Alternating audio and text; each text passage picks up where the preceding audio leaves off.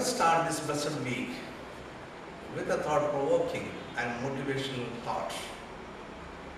I'm taking one of the parables told by Jesus as a basis of a beautiful message for this week. I have titled this message as The Story of the Hirelings. The phrase, the word hirelings, is taken from Young's literal translation, Luke 15, verse 17. And having come to himself, he said, How many hirelings of my father have a superabundance of bread, and I here with the hunger am perishing. The uh, Luke chapter 15 is a chapter of lost and found. Jesus says three parables with the theme of lost and found. One is the parable of the lost sheep. Second is the parable of the lost coin. Third is the parable of the lost son. Jesus was explaining why he is rejoicing with the sinners. Jesus was celebrating the return of or the repentance and the return of the sinners to the kingdom of God. And the people, or especially the, the Pharisees, who stood around him, questioned him for enjoying the situation with the sinners or with the former sinners. And Jesus is explaining why he is celebrating the return of sinners. He wants to convey the message that the kingdom of heaven or heaven rejoices, heaven celebrates every return of sinners to the kingdom of God. And Jesus is sharing the same joy. And Jesus was trying to explain the situation through these three parables.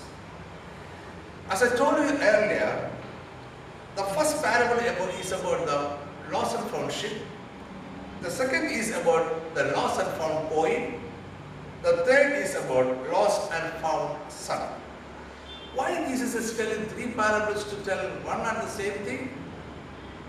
It was the habit of Jesus to repeat the same message more than once so that his disciples and his audience may understand it very well. And the second reason may be is that Jesus was not satisfied by communicating what he wanted to tell to his audience through one parable. So he is repeating the same message through three parables. The parable of the lost coin is about a non-living thing that the mistress missed. The mistress was very careful about it, but she missed it. It. The parable of the lost sheep is about a living animal, and the parable of the lost son is about a human being. The coin was not purposefully lost. Somehow, the mistress missed it. So she searched everywhere to find it. The sheep was not intentionally going away from the shepherd. Sheep, by its nature, is attracted by green pastures. By eating and moving away unintentionally and unknowingly, the sheep fell among rocks and thorns. But the son purposefully, intentionally, and consciously ran away from his father.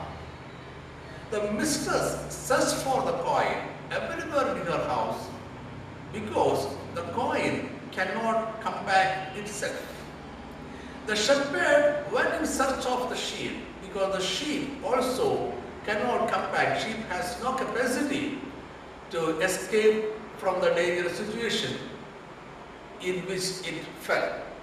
But the father did not go in search of his son because his son is a human being and his son has the freedom to come back or to stay away. The Holy Spirit announced the gospel of the kingdom, the good news about the protection, the prosperity, and the blessings available in the Father's house to the Son. The Son free to take a decision. So these three parables are about relationships. One thing, one is the right relationship.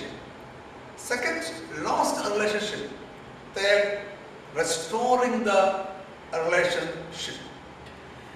In the story of the uh, hirelings, or what we call the story of the hirelings for this message, there are three main characters the father, the first son, and the second son.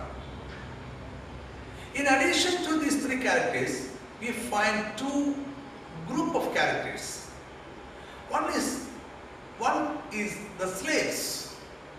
The slaves are staying in the father's house. The joy of the return of, of the second son was announced by the father to the slaves.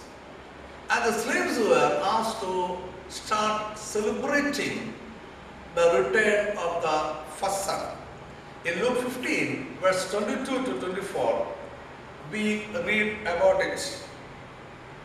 And the hired workers or the hirelings, the hirelings are purely daily, daily workers. They work for material benefit. They come in the morning and they go back in the evening. And they also were living or were, were leading a happy life in the Father's house. So this Father's house is a picture of the kingdom of God. Every family is a small unit in the kingdom of God. The father, the mother, and the children are, are representing the, the king, God the king, and the citizens uh, in the kingdom of God. So, but here in this parable, we are finding more people than the, than the first son and the second son. That is the slaves and the hired workers. They are also enjoying the blessing, the prosperity in the Father's house. We are tend to uh, imagine or we are tend to think that the kingdom of God, as we find now in this world, contains people in different spiritual status. I'm not sure about that, but it is what we find from this parable. Now let us think about the relationship again. The first son had the sonship. He had the inheritance. He lived in the father's house. He respected the father. He was submissive to, submissive to the father.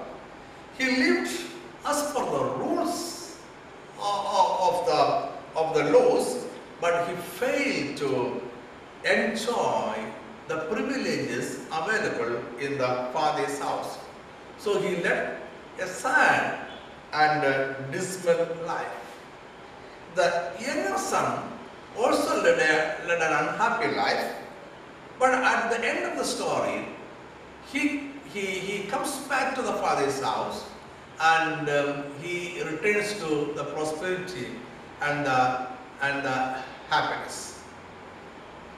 And the slaves, they are always living in the father's house. They have no freedom to go out without the permission of the, of the master. They never leave the master and they enjoy all the privileges always, every day uh, in the father's house. And the hired workers, let us think about the hirelings. They come in the morning, they go away in the evening.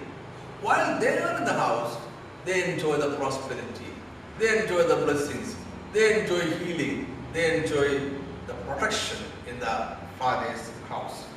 What that means? That simply means that If you are in the Father's house, whatever may be your spiritual status, if you are simply in the Father's house, you will you will enjoy or you can enjoy all the blessings in the Father's Father's house. So now we have already understood why these two sons lived an unhappy life. Now kingdom living is a mindset. It is thinking like a king, speaking like a king, and living as a king. The eldest son, though all privileges, though he was privileged to enjoy all the blessings in the father's house, he intentionally rejected the blessings. The second son, he ran away and lost the blessings. But the slaves and the hirelings, they knew no theology, they knew no laws, no rules. They simply, they simply lived in the father's house. Or the hirelings came in the morning, went away in the evening. They simply enjoyed whatever they got from the father's house. So the father's house is a place of joy, it is a place of protection, it is a place of uh, uh, healing, it is a place of peace. Let us read from Psalms 118, verse 15. Showers of joy and victory resound in the tents of the righteous. The Lord's right hand has done mighty things. Please note the, the, the, the phrase shouts of joy and victory. It resounds the tents of the righteous. It simply means that if you are in the Father's house, if you are in the kingdom of God, there are showers of joy and victory. This is the victory from a war. We are not constantly struggling or fighting with Satan, but we have victory. We are moving from victory to victory. We are moving forward from victory to victory. So, we are not always struggling with the Satan. We are not leading a sad life. We are not uh, leading an unsatisfactory life. We are privileged to enjoy healing. We are privileged to enjoy the victory. We are uh, privileged to celebrate the victory. So, dear friends, if you are in the in the kingdom of God, and I believe that you are already in the kingdom of God, please enjoy. Please understand that you are privileged to enjoy the prosperity, the blessing, and the healings available in the Father's house. May this message be a blessing to you throughout this week. Let us see again next week with a new message. May God bless you. Amen.